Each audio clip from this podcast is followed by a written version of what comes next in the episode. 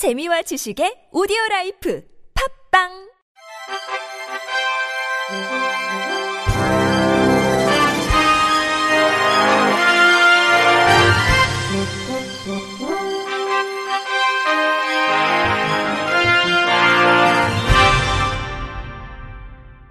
청취자 여러분 안녕하십니까? 6월 14일 수요일 KBRC 뉴스입니다. 장애인 당사자, 활동 지원사 등으로 구성된 장애인 활동지원위원회에서 매년 심의를 거쳐 다음 연도 활동지원 급여를 정하도록 하는 법 개정이 추진됩니다.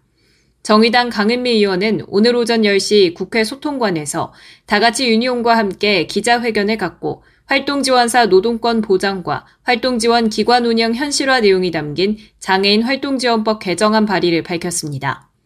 개정안은 장애인 활동 지원 사업에 대한 중장기적 관점의 기본 계획과 실태 조사가 수립 시행되고 있지 않아 사업이 체계적으로 시행되기 어렵고 활동 지원 급여 비용의 산정 및 지급 과정에서 활동 지원 기관 운영과 활동 지원 인력의 처우에 관한 사항이 충분히 반영되지 않았다는 지적을 해결하기 위해 마련됐습니다.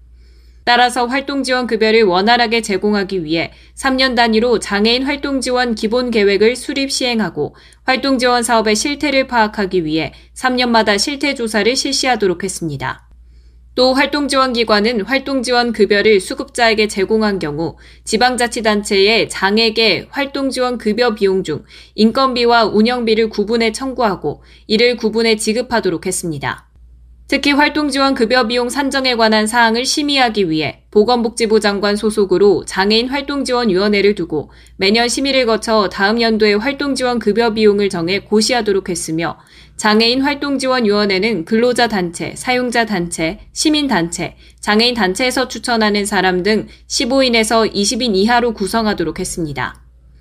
이 밖에도 국가와 지방자치단체가 활동 지원 인력의 처우를 개선하고 복지를 증진하며 지위를 향상시키기 위해 적극적으로 노력하도록 하는 내용이 신설됐습니다.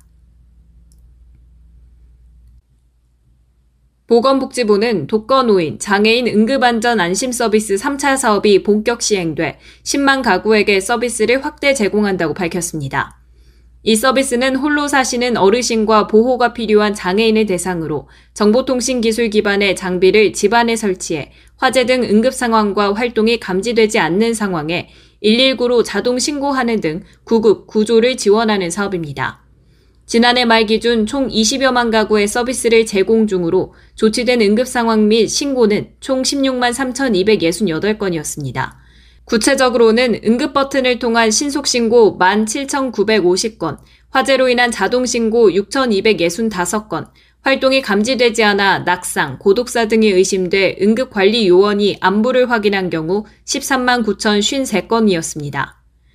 올해 본격 시행되는 3차 사업은 살려줘를 외치면 곧바로 119에 신고하는 음성인식 기능과 활동이 감지되지 않은 대상자에게 안부 전화를 하는 인공지능 케어콜 서비스 등 발전된 기술을 추가로 도입했습니다. 본 서비스는 가까운 읍면동 행정복지센터에 방문 또는 전화로 본인이나 대리인이 신청할 수 있습니다. 복지부 연민섭 노인정책관은 발전된 정보통신 기술을 활용해 지역사회에 계시는 노인 장애인 등 안전 취약계층에 빈틈없는 안전망을 제공하고자 한다며 사업 분석을 통해 안전 확인이 필요한 대상자를 앞으로도 계속해 확대해 나가겠다고 말했습니다. 충북 장애인단체는 어제 면담 약속을 파기한 이범석 청주시장을 규탄하며 장애인 이동권 보장을 촉구했습니다. 충북 장애인 차별철폐연대는 이날 시청 임시청사에서 기자회견을 열고 협의한 약속을 지키지 않는 청주시장과 공무원들을 규탄하고 사과할 것을 요구한다고 주장했습니다. 단체는 지난달 30일 시는 해피콜 기사 증원 등 장애인 이동권 보장을 위한 대책 마련과 시장 면담을 약속했다며 그러나 시는 돌연 시장 면담을 취소하고 부시장 면담으로 한다며 약속을 번복했다고 말했습니다. 이어 청주시 해피콜은 여전히 운전원 부족으로 멈춰 있고 시는 정당한 권리를 요구하는 장애인의 목소리를 외면하기에 급급하다며 이런 대응이 시가 시민과 장애인을 어떻게 인식하고 있는지 보여주는 꼴이라고 비판했습니다. 지난달 단체는 시의 추경 예산을 통해 특별교통수단 한 대당 1.2명 운전원 확보, 특별교통수단 한 대당 16시간 운행 등을 요구했습니다. 2023 버투스 글로벌 게임에서 선전한 발달장애인 대표팀 선수들이 귀국했습니다. 스페셜 올림픽 코리아는 금메달 4개, 은메달 5개, 동메달 7개를 획득한 대표팀 선수들이 12일 인천국제공항을 통해 돌아왔다고 전했습니다. 한국은 프랑스 비사에서 열린 이번 대회에서 역대 가장 많은 16개의 메달을 획득했습니다. 지난 8일 탁구 남녀 복식에서 김기태, 서양이조가 첫 금메달을 획득하며 낭보를 알렸고 이수연이 여자 실내 조정 500m에 이어 도수호, 정구환, 최성림과 출전한 조정 혼성 2000m에서 우승하며 2관왕에 올랐습니다. 9일엔 탁구 남자 단체전에서 김기태, 김보겸, 김창기가 일본을 제치고 우승해 네 번째 금메달을 획득했습니다. 버투스 글로벌 게임은 발달장애인들이 경쟁하는 국제 종합 스포츠 대회로 2009년부터 참가해온 한국은 이번 대회에 사이클, 수영, 조정, 탁구, 태권도 등 5개 종목에 20명의 선수를 파견했습니다. 한국시각장애인연합회는 지난 8일과 9일 제주에서 시각장애인 동행 낭독 여행을 개최했습니다. 이번 여행엔 한시련 대표 사서함 방송 큐 뉴스천을 애청하는 시각장애인 5명과 방송 내 코너 큐 말말말을 진행하는 비장애인 스토리텔러 5명이 짝을 이뤄 동행했으며 1대1 현장 해설 방식으로 스토리텔러가 눈에 선하게 전하는 현장의 모습을 듣고 향기를 맡고 맛을 보며 보이지 않는 세상에 대한 이해를 높이고 일상의 답답함을 잠시나마 해소할 수 있도록 구성했습니다. 이번 행사는 수국이 만발한 수목원에서의 꽃길 산책을 시작으로 감귤 피자, 감귤 쿠키 만들기 체험, 전통시장 체험, 치유의 숲 탐방, 바다 체험 등으로 이어져 시각장애인들이 후각, 청각, 촉각, 미각을 총동원해 제주를 온몸으로 느낄 수 있게 했습니다. 또 여행지마다 시 낭독회를 열어 여행길에서 듣고 느낀 것에 대한 감동을 함께 나누는 시간까지 더해 여행의 즐거움을 한층 더했습니다. 한편 이번 여행은 하이안과의원이 장애인의 날을 맞아 시각장애인을 위한 기부금 천만 원을 한시련에 전달하며 기획됐고 스토리텔러들의 스피치 교육을 담당하는 사회공헌 플랫폼 히어 커뮤니케이션즈가 주관해 이뤄졌습니다. 시각장애인 동행 낭독 여행의 생생한 감동은 화면 해설과 수어 통역이 더해진 무장애 영상으로 제작돼 오는 7월 중 배포될 예정입니다. 치매가 있는 50대 장애인을 학대한 혐의로 전북 군산의 한 요양원 관계자들이 검찰에 넘겨졌습니다. 전북 군산경찰서는 오늘 장애인복지법 위반 혐의로 요양원 원장 50대 A씨를 비롯해 관계자 5명을 검찰에 송치했습니다.